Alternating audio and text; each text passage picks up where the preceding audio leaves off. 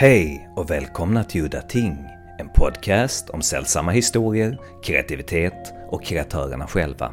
Mitt namn är Henrik Möller, musiken är skapad av Testbild och den fina loggan till podden är gjord av Malmökonstnären Nalle Chinsky. I det här avsnittet ska vi mysa ner oss i nördighet. Det är de gamla VHS-videokassetternas revival som det ska handla om, och då specifikt skräck och exploitationfilm på VHS. Jag är minst sagt mindre intresserad av sporten, Åsa-Nisse-buskisen och porren som många av de mer genuina VHS-entusiasterna också samlar på.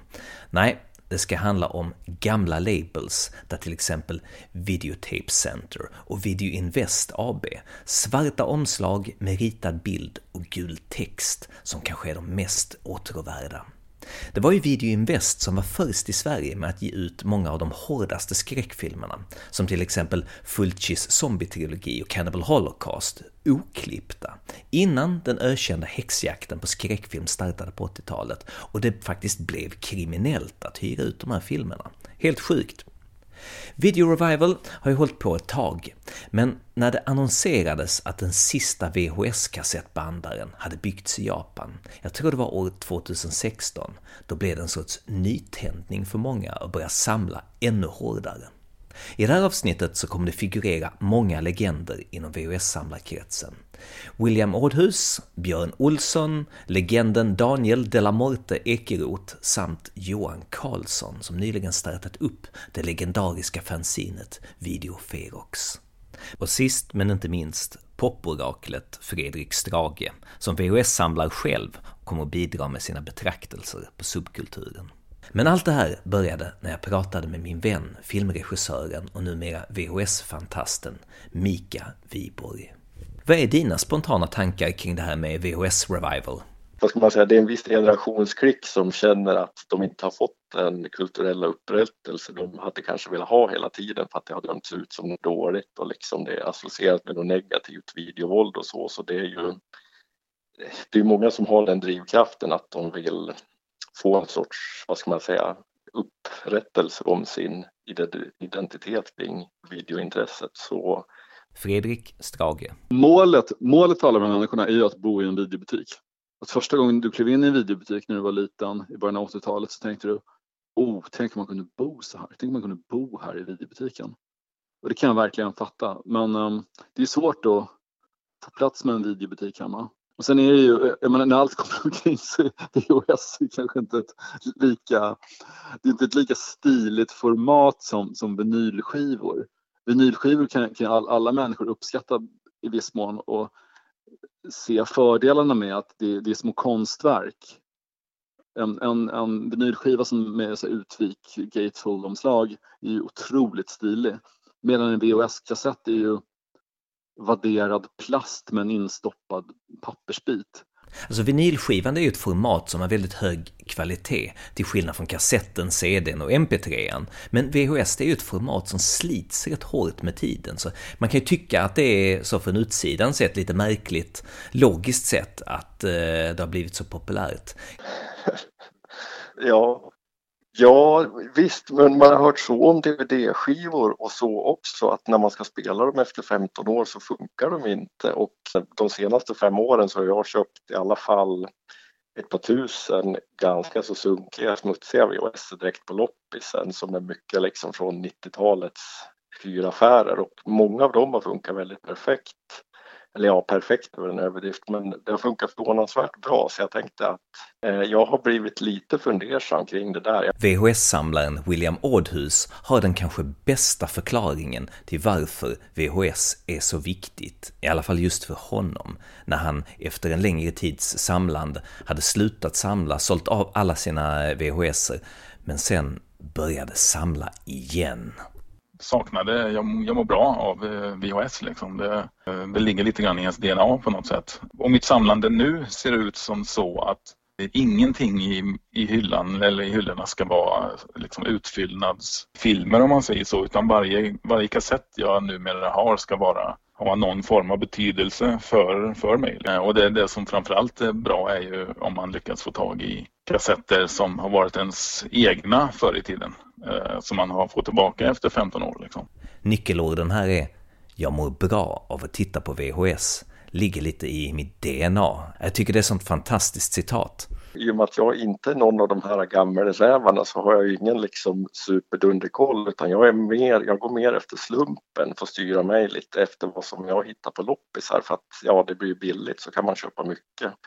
Så jag kan ju vara ganska snål av mig när det gäller att betala frakt. Det är ju dyrt att köpa en VHS-film. Vad jag förstått så har vissa av de här gamla svenskutgivna kassetterna, då kanske framförallt med italiensk skräckfilm, rätt saftiga prislappar idag. Det väl, kan väl variera från en 500 till ett par tusen kronor liksom. Det beror väldigt mycket på vilken titel det är och så. Eh, men så de här sällsynta filmerna som det kanske bara finns ett par kända exemplar av, de är ju värt jättemycket. Så det finns ju svenska släpp som är värt femsiffriga belopp, så är det ju. Men varför tror du att de här gamla filmerna som man kan köpa i bättre kvalitet och oklippta dessutom ibland på Blu-ray, alltså idag går på, som du säger, femsiffriga belopp? Att det inte finns så många exemplar som har överlevt liksom sen alla videoaffärerna la ner och så, så det är ju en väldigt begränsad kvantitet av de här och att de är ju kopplade till någonting i olika personers liksom uppväxt eller ja, hur, när man först kom i kontakt med det här och de känslorna man hade för det då, att det var någonting förbjudet eller liksom ouppnåeligt. På det, och på den tiden att det var liksom svårare att inneha film själv utan att det var mer att ja, man gick och hyrde och så vidare. Men så det är väl en känsla av nostalgi men också att de är jäkligt snygga de här stora boxarna och det är skönt att hålla dem i handen och att de är liksom, ja, de är artefakter från en tid som aldrig kommer komma åter. Bara så när man läser baksidetexterna på dem är ju fantastiska hur, hur de liksom är formulerade som eh, både som säljtexter och som hur de försöker beskriva innehållet på en sån här, vad ska man säga, ja men 80-talssvenska liksom som är väldigt underhållande. Visst, det finns ju en viss statusgrej i det också, att det är en viss prestige och samla olika bolag och få komplett och så vidare och sen att ja, de har olika skick och så. Kan du berätta om ditt intresse för det du nämnde innan, VHS-labeln Svart VTC? VTC står ju då för Videotape Center. Det är ju också ett bolag som känns som ett gammelbolag eller är ett gammelbolag som har eh, väldigt snygga boxar som är så här stora, de som kallas för fetboxar, då, som är lite mjuka i plasten, det vill säga sån plast som inte tillverkas idag, sån som är ja, miljöfarlig. William Ådhus om Video Invest AB. Just Video Invest var ju utsatta för lite grann av en häxjakt, så att de försvann ju ganska tidigt. Liksom. Den första domen som föll eh, på en, eh, efter den här videovåldslagen det var, det var just en Video Invest-film. Det var ju Cannibal Ferox som var den första som där en videouthyrare dömdes. Därefter så var det många videohandlare som just tog bort de här eh, de mest uppenbart farliga filmerna om man säger. För det var ju, det var ju inte oproblematiskt att hyra ut dem då efter det här. För det var ju det var 83 i eh, Kristianstads tingsrätt som den första då videofilmen blev fälld. Det var en kvinna som hette Lena Nilsson tror jag som drev en butik i eh, Åhus eh, som hette Videohörnet. Eh, hon blev ju sen då tvungen att slå igen och sådär eh, efter det här på grund av det som hände och förlorade sin försörjning och liknande på grund av den här då. Plus att de till och med slår fast i domen att eh, det var så här eh, bevisprovokation eh, som låg bakom som låg bakom det hela. För det var en, en pojke, en, jag tror han hette Jonas, vanligt namn på 80-talet i Sverige, som hade hyrt porr där i den här butiken tidigare. Och så hade hans pappa blivit arg och då skulle han sätta dit butiken. Så då skickade han in Jonas till att hyra en Camel Ferox. Och sen när han då fick göra det, då eh, satte de dit Eh, den här kvinnan som hyrde ut. Och, eh, och rätten behövde, står också i domen, de behövde bara se två tredjedelar av filmen för att kunna eh, konstatera att det här skulle dömas. Och sen efter det så var det många och då var det också väldigt många just Video Invest filmer som var uppe i rättegång. Jag har ju varit och grävt i lite arkiv och sådär på från eh, videogramutredningen och eh, yttrandefrihetsutredningen och liknande som finns på Riksarkivet. Eh, och där har jag hittat från ganska många olika rättegångar och sådär. Eh, och bland annat eh, till exempel Flash for Frankenstein vet jag var uppe en gång och de hade, de haft en, var en sån här eh, teckning de hade, vet, de hade tecknat av från eh, inne i rättssalen då hur folk sitter och tittar på den hemska filmen och så tänker man sig då Flash for Frankenstein en komedi mer eller mindre och sen då ska de bedöma hur hemskt det här är och ska straffa någon för det. Det paradoxala här är ju att man, jag menar, man kan ju gnälla på svenska filmcensuren och så vidare men om det inte vore för den svenska videovåldsdebatten så skulle de här filmerna inte vara samlarobjekt. Daniel de la Morte Ekeroth. Jag upplevde någon sorts krig mellan det etablerade samhället och den här subkulturen. Och det är även med musiken. Då. Och Hem och skola kom ju, kom ju till vår skola och föreläste för våra föräldrar om vilka skivor de skulle gå och leta efter i sina barns skivsamlingar och slänga. Det gjorde på fullt allvar. Det var, de brände skivor. Det var ju så skivbål i Sverige på 80-talet ganska ofta. Det, det är helt bortglömt idag, men så var det. Det var ett tiotal av titlarna eh, Videomest-titlarna togs ju upp av eh, ett annat bolag då, som heter Video Production AB. Samma omslag egentligen fast de är rosa färg istället och eh, så klippte de ner dem något förbannat. Det är ju ett av de roligare liksom, bolagen egentligen tycker jag för alltså, nu för tiden när jag, när jag samlade på 90-talet så tyckte jag inte de var kul för då var det fortfarande att man ville ha en oklippt version att se. Eh, men idag, då är det ju svårare att hitta en klippt version av en film än en oklippt version av en film. Eh, så det, är ju mer historiskt intressant och eh, sådär att ha en, en video production eh, släpp av The Burning till exempel som är 71 minuter lång eller sånt där. Den som är, ner, alltså som är fullständigt massakrerad så att det går ju knappt att förstå vilken film det är. Liksom. Och det är ganska kul att det, att det har funnits liksom. Och så står det ju på omslaget sådär, ny version utropstecken som att det är något bra. Jag var hemma hos en vän på 90-talet och drack öl. Och eh, när jag satt där och började bli full så kollade jag in eh, så hade han sin garderob öppen lite grann och så såg jag några rosafärgade videokassetter ligga där liksom. Så jag vad fan, jag såg direkt så här, det där är ju videoproduction. Man, det enda man hade i sin skalle var ju just videofilmer och, och så. Så att man jag såg direkt så här, fan det, jag ser ju lite video, ungefär som någon skulle se guld glimma långt borta. Jag såg rosa video production glimma i en garderob. Eh, så då fick jag ju tag i de här men sen bytte jag själv bort dem i, i sin tur till en annan samlare och fick det är ju något som går igen hos nästan alla de här samlarna. Att de, de, de, kommer på, de, de kanske gifter sig eller de kommer på att deras liv är meningslöst och så säljer de alltihop men sen fastnar de i det ändå och fortsätter köpa. Utgåvorna från Video Invest, då väcktes någon typ av samlarlusta hos mig. Jag tyckte de var så himla fina. I synnerhet de, de tidiga utgåvorna med, med, vita ryggar och rosa text. Sen, sen finns det ju, de, de oklippta har lite blåaktiga omslag och inte lika fina men jag började köpa de, de vita i alla fall jag tyckte de var så himla fina i bokhyllan och då sa flera av samlarna Fredrik du kommer, inte, du kommer bara fortsätta samla. Ja, och jag sa nej, nej, jag kan sluta när jag vill, jag har kontroll över det här. Men jag bara fortsatte att köpa videoinvest-utgåvor på Tradera när Björn Olsson äh, sålde sina häromåret så köpte jag allihop av honom. Så nu har jag faktiskt en komplett VideoInvest-samling. Och den är, väldigt, den, är, den är extremt tjusig i bokhyllan. Men jag, jag, jag är ändå ganska stolt över att jag inte har gått vidare till nästa steg. För videoinvest är det som folk brukar börja med så går de vidare till att samla på kanske så nazisploitation eller, eller bara kannibalfilmer och det, det sista steget är tydligen, eh, alltså när man verkligen har, har kollapsat mentalt, då börjar man samla på tyska gladporrfilmer, så tyska sexkomedier. Och när man väl har börjat göra med det så, så är det kört. Då, då är man färdig för, för psyket. Legenden Daniel de la Morte Ekeroth om samlandet. Jag såg det där Studio S-programmet när det gick 1980, man var väl åtta år gammal eller sånt där. Så då fick man ju upp ögonen för att det fanns en typ av film som man inte riktigt, men jag kände inte till någonting med den åldern. Men det där satte sig någonstans. Och sen var ju mina föräldrar, de var ju väldigt emot allting som, som var från USA. De var ju väldigt, de var ju socialister.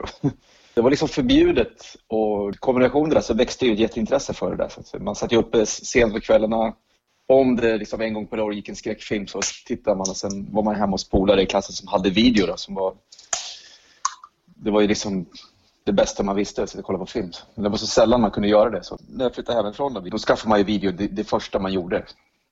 Video och började skrapa upp filmer. Då. Jag var ju skivsamlare ganska hårt sen innan. Nej, även samla på frimärken och mynt och sånt där när man var yngre. Så samlandet fanns igen och så fanns det fascinationen för den där typen av förbjuden film. Då. Och så var ju själva mediet förbjudet hemma så det var, det var en jättestor... Och på så många sätt så blev det där mitt huvudintresse under 90-talet. Tog över från skivsamlandet. När sedan kom så tröttnade jag på skivor och så då, då gick, vart det VHS-kassetter. Som de flesta, jag började ju med skräcken. Det var ju det var in, och det var ju framför, det hårdare desto bättre. Det var ju ungefär samma utveckling som musikintresset hade för mig på 80-talet. Att snabbare och hårdare. Och när gick man in på skräckfilmer då skulle det, det skulle inte vara Exorcist och sådär utan det skulle vara Cannibal Holocaust och, och Leo Cripper. Så det samlade man ju på först. Men sen man kommer till när man har sett allting det där, har allt det där, då, då breddar man sig och så får alltså, filmintresset ändras ju. Och för mig blev det, jag började samla på italiensk film samt då de här vissa bolag som Hemvideo, vad var det, Svartvete C, ja, Videoinvest alltså, såklart. Baroness, alla de här tidigaste bolagen. Och det hade mycket att göra med. De hade ju några bra filmer, men sen var de så snygga så ville man ju ha kompletta serier i, i hyllan. Så att parallellt löpte ett filmintresse med ett, bara ett intresse för själva den fysiska mediet, de här kassetterna. Så har man på ett tag. och skulle, då skulle man ha allt, dels alla filmer och dels alla, alla, alla släpp på bolagen oavsett vad det var flyttade ju ner till Italien i, vad var det, 97 tror jag, och bara för att köpa film, mer eller mindre. Och de filmerna, det fanns ju en hel del släppt här men det, det fanns ju så mycket som inte fanns släppt här. Så jag tänkte, äh, jag åker ner och plöjer. köper och, och affischer började man ju komma in på, skulle ha originalaffischer. Och det, fanns, det var ju bara italienska som gällde för mig, för de var ju snyggast. Så åkte jag ner, och började på, gå i skolan där och lära mig italienska och sen varje dag så plöjde jag ju i loppisarna i, i Rom och tömde fil filmaffischbutiken där. Din favoritgenre är ju Italo-crime, eller Eurocrime som den också kallas. Kan du berätta varför du gillar den bäst? Det är musiken, det är kläderna och sen är det, det är stora hål i handlingen. Alltså det, det ska mer vara coolt. Bara lägger in obefogade nakenscener eller obefogade scener är på någon, någon häftig klubb liksom i stan. De, de är så jäkla underhållande de där filmerna tycker jag. Fernando de Leos filmer, de är lite mer seriösa men de, Calby 9 och The Boss och de är jäkligt bra. Dels väldigt bra gjorda och sen väldigt hårda. Liksom. Sen allt, allt med Franco Nero. Han är väl den liksom, bästa skådisen som de andra sen härmade. Som Maurizio Merli. Det är, han är ju en kopia av Franco Nero. De klippte han i samma frisyr och skaffade samma mustasch åt honom. Så han gjorde en karriär på att vara andra klassens Franco Nero. ja, men jag gillar ju både de här slisiga som eh, film som eh, The Ones Who Count av Andrea Bianchi som är stenhård och våldsam. Eller Fulcis eh, The Smuggler. De gillar ju, samtidigt som jag gillar de här mer seriösa av Fernando Di Leo eller ja, Sergio Martino gjorde också ett gäng Castellari. Det finns, det finns mycket och jag gillar dem allihop. Både de här som är seriösa och de som är väldigt trashiga. Alltså, det är ju lika bra musik i alla de där filmerna. Alltså, de, de, låter ju, och så ofta är det samma kameramän och sånt där, så det, de låter och ser bra ut. Och så är det mycket stadsmiljöer, alltså mycket italienska stadsmiljöer som jag gillar ju det. det är gamla snygga hus. Coola bilar, små Fiats i biljakter och sånt där. Det är, det är jäkligt fräsigt. Jag har tydligen fått det här om bakfoten, att alla de första VHS-skräckfilmerna var oklippta. Men så var det kanske inte. För till exempel i senaste Video Ferox där du intervjuar Shinings eh, Niklas Kvarforts fassa, som tydligen var med och drev Video Invest, så säger han att det var de själva som satt och klippte bort scener ur filmerna. Så jag måste ju få ett proffsutlåtande här om hur det verkligen låg till. Hälften är ju oklippta och hälften är klippta. Ungefär så ser det ut. Så att New York Ripper var ju oklippt, så den var ju väl, det var ju en sån film som folk ville ha i andra länder. Den var oklippt och på engelska och i widescreen i Sverige, plus jättebra bilder. De svenska kassetterna hade ju väldigt bra kvalitet om du jämförde med grekiska och sånt. Mika, du är ju svart VTC-fan, men du är ju inte en kompletist. Du samlar ju på filmerna, bara de filmerna som du själv gillar. Kan du ge något exempel på en VTC-släppt film som du gillar? Den italienska roadmovien Hitchhike har ju släppts på svart VTC. Eh, och det är ju ett sånt släpp som jag absolut skulle kunna tänka mig att lägga lite mer pengar på. Och den kommer jag väl köpa. Hitchhike är ju skitbra. Du får gärna berätta lite om den för lyssnarna. Eh, det är ju en sorts terror road movie som jag blev tipsad av av en videogranne när jag bodde i Norberg som, var, som hade den som typ sin favoritfilm då. Han hade sett den tre eller fyra gånger på samma dag, hade, sa han väl. Så det är väl en, det är en terror road movie med Franco Nero och eh, David Hess från Last House on the Left. Och ja, men så det är väl en sorts kidnappnings gisslan road movie som tar många oväntade vändningar och att den har så fantastisk musik av Ennio Morricone. Så det är en riktig kvalitetsfilm rakt igenom. Det är ju intressant att höra från dig som är lite yngre än mig och jag som är ändå yngre än många av de här äldsta rävarna som var i tonåren och bytte film redan på 80-talet. Det enda sättet då under tidigt liksom 90-tal och 00-tal, då visste ju inte jag att det fanns filmsamlare eller hur man gjorde för att få tag på filmer. Visst, jag hade ju tillgång till internet och så, men då beställde man ju från typ det här Melody Line och eh, science fiction-bokhandeln och jag betalade ju liksom 400 kronor bara för att få Night of the Living Dead på en alldeles nyutgiven VHS. Men det, för mig var ju det enda sättet att få tag på den. Så. Det låter ju helt absurt att skulle det vara frakten då som skulle göra att VHS-filmen kostade 400 spänn i en vanlig kommersiell webbshop, liksom som Med Melody Line och science fiction-bokhandeln? Det var väl att de importerade från England och att det fortfarande kanske var lite det var väl liksom lite Eh, det, fanns, det var väl en ganska stor efterfrågan på det här med vissa speciella importfilmer som det hade hypats upp av någon anledning. Night of Living Dead var ju väldigt åtråvärd innan liksom DVD eh, och internet kom. Så var ju det en film som många pratade om men som få hade sett. Eh, och idag är det ju helt annorlunda. Den är ju liksom public domain så den kan ju vem som helst se när som helst. Men om vi går tillbaka till basics nu lite grann. Hur började ditt intresse för VHS? Jag hade ju inte börjat samla om det inte hade varit för att när jag jobbade lite norröver så sprang jag på en loppis som jag hade som favorit. Och då en dag när jag kom dit så låg det åtta jättestora flyttlådor som var fyllda med VHS-filmer. Eh, och då blev jag helt till med och frågade hur mycket de skulle ha för allting. Eh, och då gick de undan ett tag eh, och pratade och då tänkte jag att ja, jag är beredd att lägga 2000 eller 3000 spänn på det här för det är ju ett jäkla kap. Och då kom de tillbaks och så tittade han lite flinande pillemariskt på mig och sa du får allt för 150 spänn. Eh, och då blev jag ju helt skogsvild och så fick jag det hemkört sen också så då satt jag hemma på min säng och sen utan att jag visste vad i lådorna så tog jag tog ur en film i taget och gick igenom under ett par dagar av de filmer som jag har som kronjuveler. Du låg ju i den där samlingen det blev väl lite som vad ska man säga, en snabbkurs för mig i de olika bolagen som fanns. Då när man liksom fick det direkt i näven och det var ju många av det här bolaget SLT Video också, gula SLT. Det är väl de som jag minns från 90-talet när jag sprang på videohallar. När man var liten så var ju många av fodralen som stod där de här gula stora boxarna i hårdplast. Kan du namedroppa några av de här filmerna som du hittade i de där lådorna? Den här actionfilmen Thunder Eh, de röda baskrarna, Självmordskommandos, American Ninja 4, eh, Gerillakrigarna. Jag hittade också Django och Tarzan och djungelmysteriet på svart VTC eh, och de är ju roliga att ha. Eh, Madman, den här slasherfilmen, 80-tals slasherfilmen. Slasherfilmen gör ju sig väldigt bra just på VHS, lika bra Blu-ray är ju jättebra på sitt sätt men slasherfilm på VHS är ju något speciellt. Nu blir jag nyfiken, varför tycker du just att slasherfilm är det som blir så bra på VHS? Det blir ju en sorts, man lyckas ju då på något vis återskapa känslan som fanns på 80-talet lite på de här, vad ska man säga, sova över kvällarna man hade med kompisar på typ 90-talet när man skulle se på förbjudna filmer. Och på den tiden kunde förbjudna filmer vara typ Polisskolan 4 eller något sånt. Men det blir liksom en speciell känsla av att sitta typ i ett svettigt rum och inte riktigt veta vad man ska se.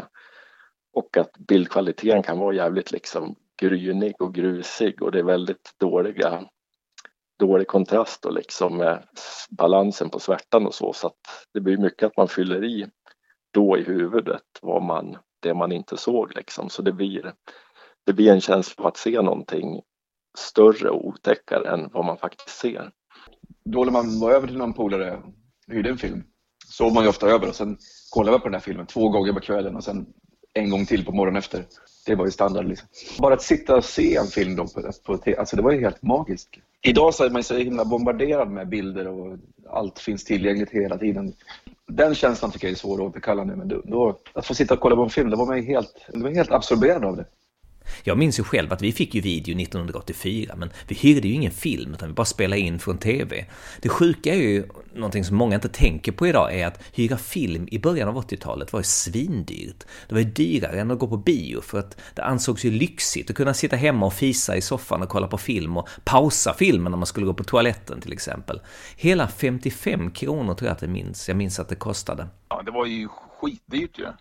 Det var ju, alltså verkligen, det var ju jättedyrt och sen och sen hade man de här eh, förbannade, eh, fast sen om man hade tur så fanns det ju en, eh, för det fanns ju på ett ställe i, i Borås där jag växte upp, i, på Runes videohörna, så i bottenvåningen där hade de ju dåliga filmerna som låg i stora såna här liksom plåtkassar med såna här med 9 kronors filmer som de kallades. Och där hittade man ju jättemycket bra grejer liksom. Och där hyrde vi bland annat Baron Blood, Mario Bavas gamla 60-tals gotiska rysare och sånt där. Ehm, men, men annars var det ju det, det man var förbannad på framför allt när man skulle hyra film. Det var ju eh, transferfilmerna. För de var ju alltid dyrast. Och de, fick man, de ingick heller aldrig i såna här tripplar och sånt där när man fick hyra tre filmer för ett visst, en viss summa eller sådär som var lite billigare. Men om man då vill ha en transfer med bland de tre, ja men då gick det ju inte. Fast det känns lite skitsamma för transfer släppte ju mest mainstream-filmen då ju hade ju en del. De släppte ju eh, Argentos Inferno släppte de till exempel och Rymdens vampyrer, Toby Hoopers eh, Life Force eh, släppte de.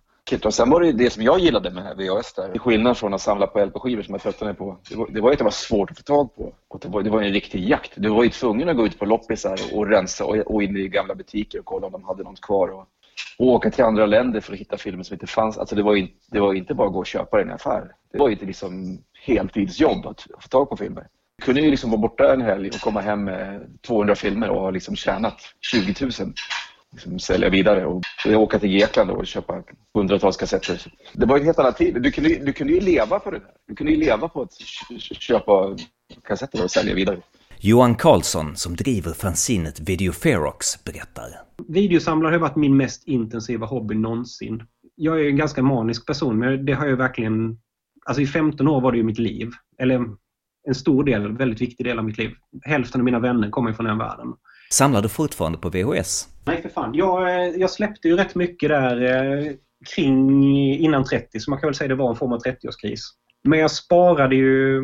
Jag har ju börjat om igen med DVD och Blu-ray. Jag har väl typ en kassett kvar och den kommer jag ju aldrig släppa. Det är ju Fight for your life. Vad är det för en film? Det är en, är en oerhört obehaglig film. Det är, det är tre strafffångar som rymmer från en fångtransport och fångar en pacifistisk svart predikantfamilj och plågar dem i större delen av filmen innan eh, den pacifistiska familjen blir elak och hämnas och tar livet av dem. Och den svenska utgåvan har en fruktansvärd översättning som gör den ännu värre. Vad var det i texten som gjorde den så sunkig? Alltså, det, vad, jag, vad jag verkligen gillar är ju att en del av, inte alla, men vissa har ett utklippt, att det står att den har fått fem stjärnor i ett nummer av lektyr på omslaget och ett sånt har. Så att jag, jag, måste ha kvar den hemma. Den ligger i en låda i källaren. Det är, det är verkligen en ond film. Jag kommer ihåg, den hyllades så jävligt mycket i det här fanzinet Black och de ringde upp William Sanderson som spelar då ledaren för gruppen. Han är så jävla obehaglig som så sydstatsligist. Jag, jag och några kompisar var helt besatta av begreppet terrormän efter det som var då smutsen, eller på, på, att det här är så omoraliskt och att många filmerna är så fördärvade rent moraliskt att det, det, känns verkligen inte som det finns något uns av uppbygglighet i det överhuvudtaget. Det, det är genuint omoraliska filmer som är gjorda på ett helt spekulativt sätt bara för att sälja och där producenterna ansträngt sig för att stoppa in så många, så många liksom uppfuckade, knäppa, vedervärdiga saker som möjligt vi kanske planerar att göra en porrfilm och så kommer på men hur ska vi göra det här mer anstötligt? Ja, men vi, vi gör en naziporrfilm. Eller du kanske har gjort en film om zombies och du frågar hur ska vi göra den här ännu mer anstötlig? Ja, men vi gör, vi gör alla zombies till, till nazister. Den, den känslan att, kan jag uppskatta. Att den, den totalt liksom, omoraliska, fördärvade atmosfären.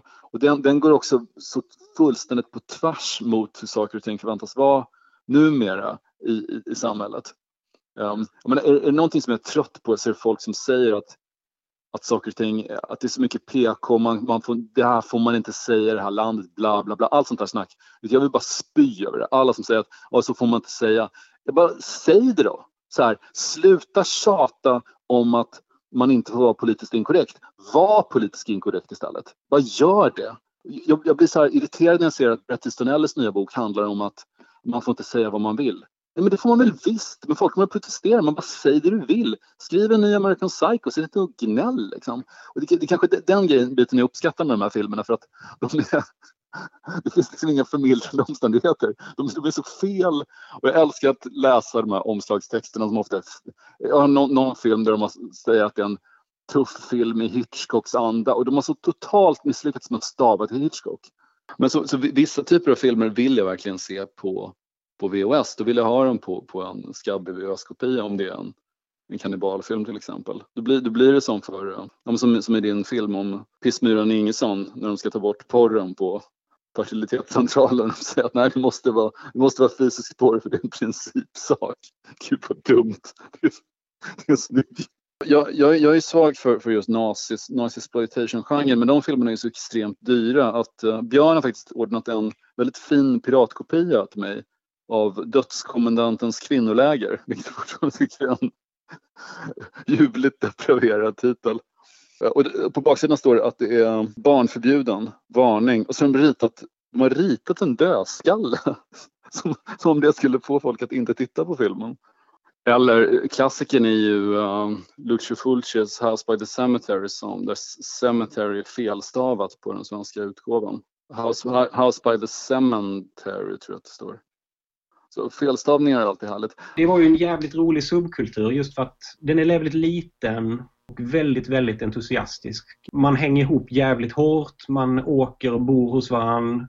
Alltså mina semestrar var ju ofta att jag åkte och bodde hos folk och, och söp och letade kassetter. Och man kanske, jag åkte till Amsterdam med William flera gånger. Och, och man brann så fruktansvärt mycket för själva utforskandet så det är väl lite det också att du börjar i en sak och hela tiden går du vidare. Du börjar med att du vill se splatter och gore för att du är 13-14 liksom. Och sen helt plötsligt så ser du ser du Fulcis Jallos och därifrån går du vidare till Jallos. Men parallellt med det så börjar du utforska någonting annat. Och sen får du tag i kanske ett nummer av Incredible Strange Movies-boken Research. Som, och då vill du se amerikansk exploitation eller du vill se Mondo-filmer som verkar helt vansinnigt.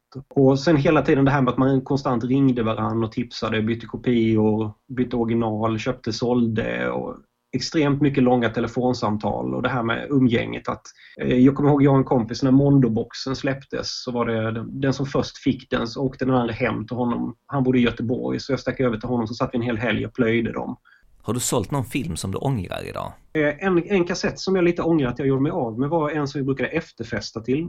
Eh, och det är Varulven på svart VTC med Nashi som är en det är väl enda versionen i världen, eller längsta versionen i världen. Och det är hans andra eller tredje våldsfilm där regissören var, var full under inspelningen. Och filmen blev för kort så de fick fylla ut med extra scener där någon som är mycket längre än Nashi springer bara rent allmänt i, i mörker. Och den är så jävla konstig och så jävla bra. Och den har gått för typ 1000 euro nu. Så det, det är ju lite en sån jag saknar för jag kommer aldrig hitta den igen. Alltså min, min, absoluta favoritfestfilm så på den tiden var ju Mad Foxes. Jag vet inte om du har sett den? Ja, ja den är rätt kul. Ösig film. Det är bra drag i den. Och annars var det väl Sadomania av Franco. Fredrik Strage berättar om sitt möte med samlaren Björn Olsson. Så började han prata om Thriller, en gry, grym film, och Bo Arne Vibenius. Oklart varför han började prata om det, men... Och sen började han, han berätta att um, Thriller är en grym film och det är den absolut svåraste svenska VHS-utgåvan. Att den är nästan omöjlig att hitta. Björn Olsson har ett väldigt speciellt intresse. Vildmarksfilm. Vad är vildmarksfilm? Ja, alltså det är ju ingenting som, som jag har valt själv. Det bara blev så. så här. Och sen insåg jag att jag var så jävla torsk på det där. Och då ska det ju helst vara om man ska hårdra mitten av 50-tal till tidigt 80-tal. Det ska vara extremt färgglatt så här. Eh, helst eh, Disney gjorde eh, ett gäng också med eh, så grizzlybjörnungar och grejer och örnar och, och natur och sjöar och eh, jag vet inte vad jag ska jämföra med men det är total avkoppling när man kollar på de där filmerna. då gillar jag de här mjukaste. Det finns några som är gjort lite anteckningar. Det är några som är lite åt Mondo-hållet och de gillar jag inte. Alltså visst, jag gillar Mondo när det är Mondo. Men när det är de här eh, vildmarksfilmer så vill jag gärna att det är någon, någon familj som kämpar mot någonting. Men allting går bra. Alla är glada hela tiden. Det är soligt. Det kommer örnunge och så bara åh kolla fan vad gulligt så här. Så kommer en örn förbi så här. Bara kolla örnen är vår vän. Sådana grejer. När du berättar om det så här så låter det nästan som ett missbruk, någonting som du inte kan kontrollera själv. Ja, men så var det väl lite. Det var en kille som heter Thomas Persson i Gävle eh, som har smeknamnet Goatlord. Han sa en gång till mig så här. Min dröm är att ha lika liten samling som dig Björn. Den är perfekt. Den får plats i ett rum, typ. För att grejen är att de här vildmarksfilmerna, det är ingen som kostar någonting. Det är liksom billighet. Så alltid när någon säljer ut, ja men jag har en låda, femma styck så här. Då kan du plocka upp liksom ett gäng och det var väl det, jag tror det var eh, eh, Mountain Family Robinson som var första. Och när jag såg den då bara shit, det här var handen i handsken liksom. Visst, apartpinnarna är jävligt bra liksom säga, men de här jävla vildmarksfilmerna, det var liksom bara okej, okay, det är det här jag letar efter. Och kanske det här eh, upplevelserna av att uppleva jättefin natur i, i, fel, fel färger som det inte är i verkliga livet men ännu starkare. Plus att jag slipper gå ut. Jag slipper gå ut och gå och svettas och natur och skit. Utan jag kan sitta i soffan och titta på det. Jag sålde ju av Red Baron och så sålde till William Oidus och sen sålde jag av eh, Videoinvestarna hälften till Alex som har serie och skivbutiken på Sveavägen och hälften till Fredrik Strage. Så det kändes lite men behövde pengarna. Det var så. Jag hörde någonting om ditt filmtittande, att det på något sätt utvecklades till någon sorts spritfester så småningom. Titta på film nykter, sen titta på film och dricka folköl, sen titta på film och dricka starköl, och sen sitta och titta på film och dricka den konstigaste spriten vi kunde hitta. Eh, hans föräldrar hade varit i Israel eller någonting, kom hem med någon likör som var fruktansvärt extremt stark. Davidsstjärna på, smakade hemskt. Men den gick ner. Och så att man skulle ha något slags tema. En gång så såg vi, det här är liksom lågvattenmärken, vi såg Angel av Colin Nutley och sen så såg vi den här, fan heter den nu? Ikaros. Nej, jag vet, nej, vad fan heter den? Nej, äh, skitsamma. Men, men också att vi, vi försökte ju alltid eh, vurma för monsterfilm eller skräck eller konstiga grejer eller något. Och det skulle ju liksom vara obskyrt, det var ju det som var. Och ju svårare desto roligare. Johan, kan du berätta lite om hur du startade fanzinet Video Ferox? Det är ju ganska legendariskt idag. Även om det inte är kanske ett av de allra första fanzinen så är det ju det som folk minns. Jag tror jag var 22 så hade en kompis ett sommarjobb med scanner och tyckte, ska du inte göra ett fanzin? Och jag var ju väldigt förtjust i två äldre fanzin som hette Black och Salong Finesse som gjordes av samma gäng. Black var ju mer eh, Blaxploitation, sleaze, exploitation och sånt. Och Salong Finesse var ju mer porr och konstigt. Och jag tyckte de var så jävla roliga så jag ville också göra något. Men samtidigt, jag är ju en annan person så det blev ju lite mer eh, korrekt katalogiserande. Men även jag är väldigt fascinerad av så här mytologin kring videosamlande eller ja, men alla grejer med att det var förbjudet, domstolar men också sånt att, list, att lista bolagssläpp, de roligaste baksidestexterna. Det här med att jag gjorde Videoferox igen, det, det, jag har ju inte kunnat släppa den här världen så av och till har jag ju liksom dykt in i den igen. När jag la ner Ferox ska vi se, när fan kan det varit? Eh, 2004 kanske så hade vi dels en fest hemma hos Delamorte. Jag vill bland annat ha en tipspromenad in i hans lägenhet som var ett jävla fylleslag. Jag fick åka hem med 50 pissdåliga kassetter till Lund igen. Och eh, sen hade vi också en Finlandsfärjekryssning för att fira av alltihop, där så här, de mest trogna läsarna. Jag har känt att jag kan inte släppa det här. Det är ju det roligaste jag vet. Eller jag blir så fruktansvärt glad av det, så därför tänkte jag bara, ja men vad fan, vad, vad, ska jag göra nu när jag har lite tid över och har tråkigt? Jag gör ett nytt nummer för det var så jävla länge sedan. Alltså folk blir så otroligt glada. Jag kunde ju inte typ sätta ihop exemplar och, och åka upp till Stockholm och fixa grejer men folk var så fruktansvärt hjälpsamma och hämtade och vek tidningar. Tommy som tryckte tidningen, hjälpte mig att vika tidningen. Och eh, sen har vi då Ronnys träffar i Sala som också är viktigt för att hålla ihop. Och de... Exakt just det här med VHS filmsamlarträffen i Sala är det som jag bara suttit och väntat på att vi ska komma in på. Och jag vill veta allt om detta nu för jag har aldrig varit där. Den, jag har ju hängt där och sedan 2016 jag har ju känt, jag har ju varit sugen på att åka på det där flera gånger så man har börjat jobba och få lite bättre ekonomi. Eh, men jag kände liksom, hur ska jag ta mig in i det här? Jag känner ju ingen och liksom, kan jag tillräckligt mycket om film eller vad är det för människor liksom? Men då på tidigare 2010-tal så var det lite vanligare att man kanske satt och sökte runt saker och på internet och var lite mer aktiv än vad det känns nu kanske. För nu sitter jag och får mycket av iOS-feeden via sociala medier så att allt kommer ju till en istället. Men jag minns att jag satt och googlade på något vis och hittade väl en blogg som jag för mig hette Kulturslasken som drevs av en som kallade sig för Tilapia eller att han kanske kallar sig Oraklon då. Eh, och han är ju idag en av mina, vad ska man säga, filmmentorer så han blev väl en, eh, min ingång till det här i Sala då. Eh, och det här är ju en väldigt trevlig person som, ja, jag tror att vi blev kompisar på Facebook sen och ja, sen har vi hållit kontakten sen dess och träffats tre gånger i Sala då. Så det som blev ingången för mig var att jag kände att jag hade lite folk på plats som, ja, som jag hade någon sorts relation till så att det inte blev så otäckt liksom. Kan du berätta lite hur en dag ser ut på den här festivalen? Alltså när man börjar på förmiddagen och sen vad som händer liksom programmässigt under dagen? Traditionerna är ju ganska hårt bundna eh, hur schemat ska vara.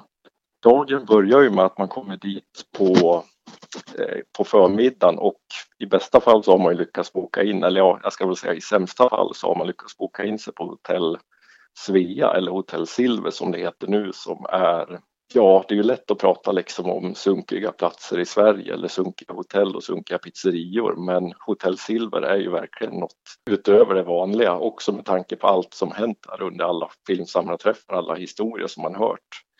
Eh, och det har också varit hot om att filmsamlarna inte ska få komma tillbaks. Som andra ord, alltså svinats rätt ordentligt där. Det har svinats rejält, det får man säga. Jag kan bjuda på en fräckis också, men det är väl så att What Happens in Sala och så vidare ägaren till hotell Svea kommer tillbaka till hotellet på, på morgonen och öppnar och då har någon kräks på hela jävla heltäckningsmattan. Eh, och någon ligger och sover verkligen på golvet liksom bredvid kräkset. Och sen i papperskorgen har någon varit så vänlig och dumpat en videokassett med tysk hästporr. Så grejen är, när han kom in så bara, vad är det här för sjuka jävla Sist jag var med så hade jag tryckt upp Video Ferox-tröjor. Och eh, sen stod jag och sålde dem utanför och bjöd alla på en sup som köpte dem. Och då är det en kille från Gävle som är en jävligt entusiastisk samlare som kallas Geten som kommer fram, ger mig en hundring, köper en tröja, tar en sup, spyr lite på marken och skriker jävla Johan Karlsson och går iväg. Det, det är lite så det går till i Sala. På det här, när det var tioårsjubileum för den här träffen, det var ju 2016, då fick ju alla som kom dit ett väldigt fint häfte som arrangören Ronny Bengtsson gjort. Eh, och den innehöll ju en mängd godbitar av allt det som hänt under åren. Så det var ju ja, väldigt roligt att ta del av. För det var ju många av de här, ja vad ska man säga, värstinghistorierna finns ju, fanns ju dokumenterade där.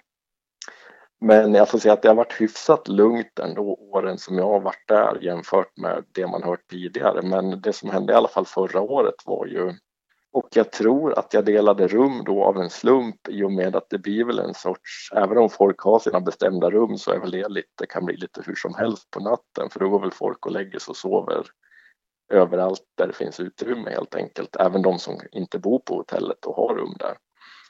Eh, men då minns jag att jag låg och sov i samma rum som Björn Olsson som ju är en fantastisk person som också är väl en av de som varit eh, mest välkomnande mot ja, mot nytt folk som kommer dit och så, för han är en väldigt härlig och genuin karaktär.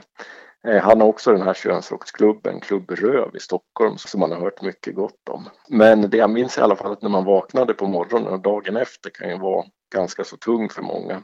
Eh, men då minns jag att jag vaknade så berättade då Björn Olsson vad som hade hänt på hans rum och när han hade vaknat då och skulle ta sina kläder och så och tittade väl i sitt lilla klädskåp eller det finns som en liten skrubb i vissa av rummen.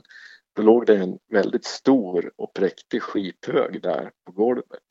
Ja, det finns ju två toaletter på hotellet som är ganska lätta att ta sig till men då var det någon som då hade valt att skita inne på hans rum.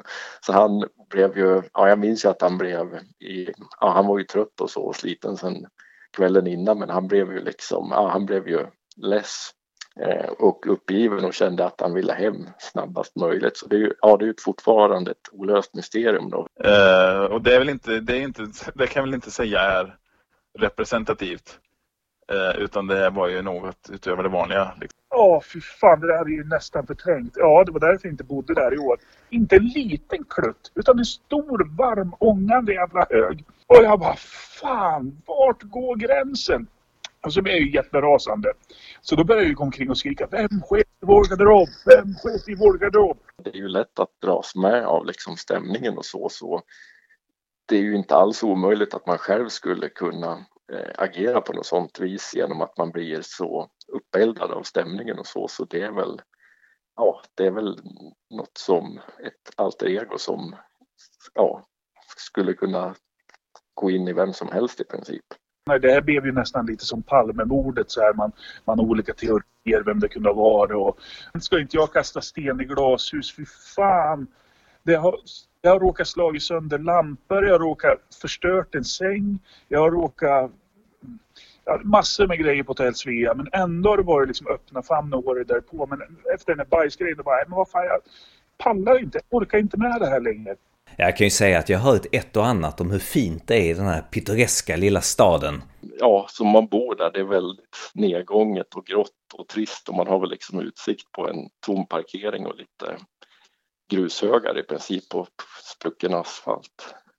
Men min, ja han Tilapia, han brukar ju kalla Sala för Sveriges tråkigaste stad. Det är han väldigt noga med, väldigt säker på att han har rätt i. Eh, och det lägger jag ingen värdering i. Jag har väl bara varit där typ tre gånger då på de här grejerna så, och då ser man ju mest av det här. Men ja, man kommer dit och checkar in på, på, på hotellet eller vad man ska kalla det. Eh, och sen går man runt och kollar lite i de olika rummen och snackar med lite folk och byter lite filmer.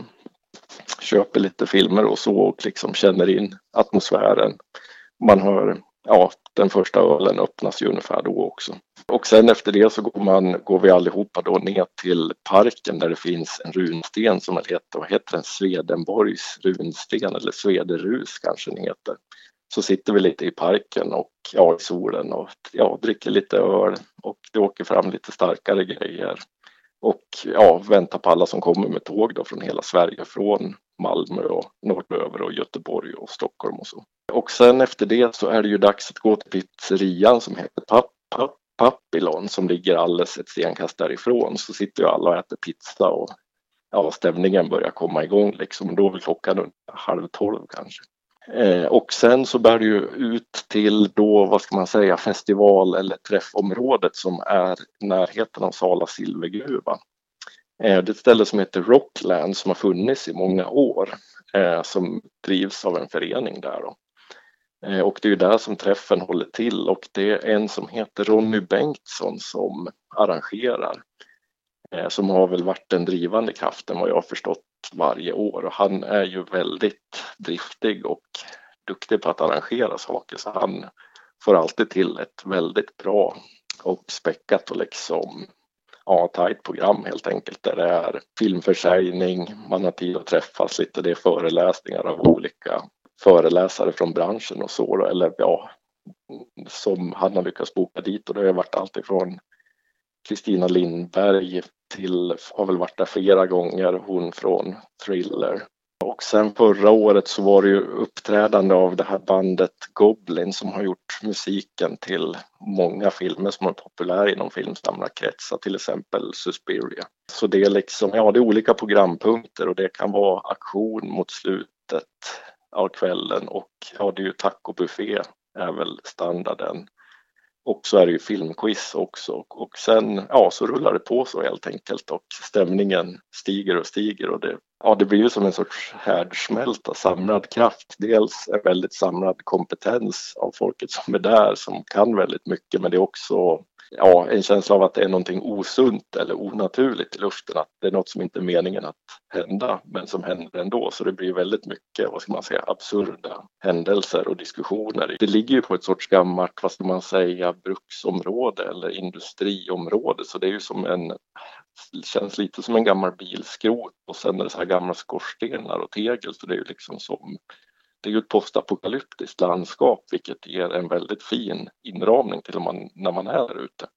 Rockland det ligger ganska utanför Sala så då brukar vi åka bil ut dit allihopa då, eh, som går i skytteltrafik fram och tillbaks. Så det, det är väldigt svårt att ta sig mellan eh, centrala Sala och Rockland. Fast det är flera som har gjort som också kan gå antingen gå dit på dagen eller på natten och på natten så är det väl ja, i princip rysk roulette att ta sig därifrån och det är väl där många av de värsta historierna händer också när folk försöker ta sig till fots. Om vi backar bandet lite grann nu så, och går tillbaka till det här med festivalsområdet. Vi gick förbi det lite för snabbt. Alltså vad är det? Är det stånd där folk står och säljer VHS-kassetter eller hur funkar det? För det första så finns det ju, vad ska man säga, uppgjorda affärer innan så att när man kommer dit till hotellet först på dagen då så märker man ju att det är folk som har gjort upp sedan länge eller kanske har liksom olika stashes alltså hemma där de har samlat film åt speciella personer som de sen ska genomföra byten med. Så, det, så fort när alla är på hotellet så ser man att det sker väldigt mycket byten som är uppgjorda på förhand liksom.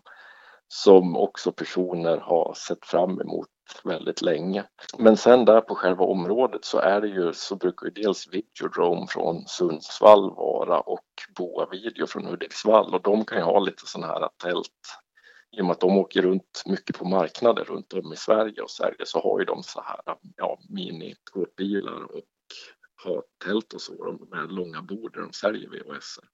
Men det kan vara väldigt skiftande. Sen inne i själva lokalen så mm, kan det vara bara små lådor som folk ställer upp eller liksom stora backar med DVD och Blu-rays. Så Videodrome är där och säljer Blu-rays. Det var lite oväntat. Jag trodde att det var mer så hardcore, stenhårt, att det bara skulle vara VHS liksom. Nej, precis. Jag blev väldigt förvånad själv första året eh, att det är väldigt mycket. Det finns ju ett ganska stort intresse hos de så kallade VHS samlarna med DVDs och Blu-ray. Det är liksom alla är ganska så allätare även om ja, hur pengarna fördelas på inköpen kan ju skifta från person till person men det, jag skulle säga att eh, många av dem som jag har regelbunden kontakt med är väl mest idag mest inne på Blu-ray.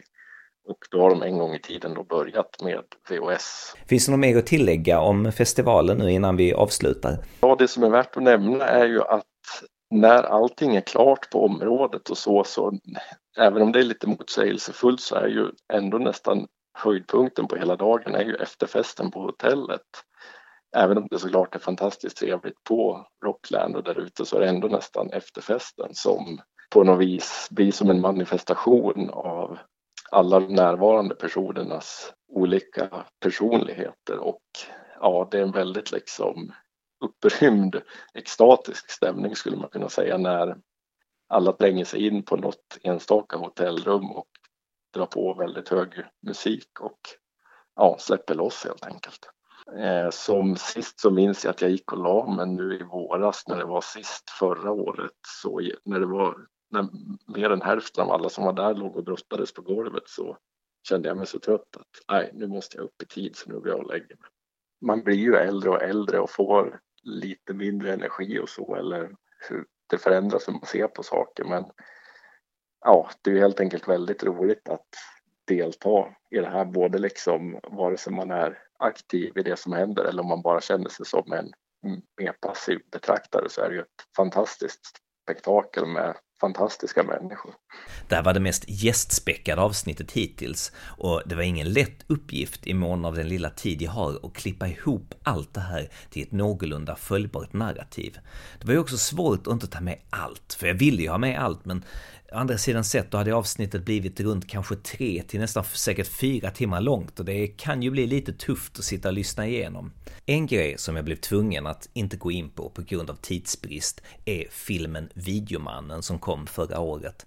regisserad av Christian A Söderström med Stefan Sauk i huvudrollen. Handlar om en 55-årig VHS-fantast som eh, försöker rädda sin ekonomiska situation genom att sälja en gammal sån här VHS-kassett med eh, Lucio Fulcis Zombie. Det är en film som jag inte har sett, men jag vet att Johan Carlsson tycker att den filmen är väldigt, väldigt bra.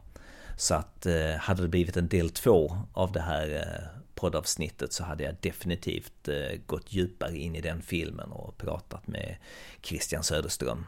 Men jag hoppas i alla fall att ni hade kul, för jag hade kul. Jag älskar ju sånt här, alltså subkultur med Die Hard-fans med så mycket kärlek och entusiasm för ett ämne. Riktigt mysigt och jag har redan planerat in min första resa till filmsamlarträffen i Sala som infaller på min födelsedag den 18 maj i år.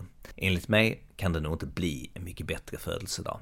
Om ni är intresserade av att delta i detta så hör av er till Rocklands Ronny Bengtsson och kolla in Facebook-eventet Filmsamlarträff 2019 05 18 för mer information.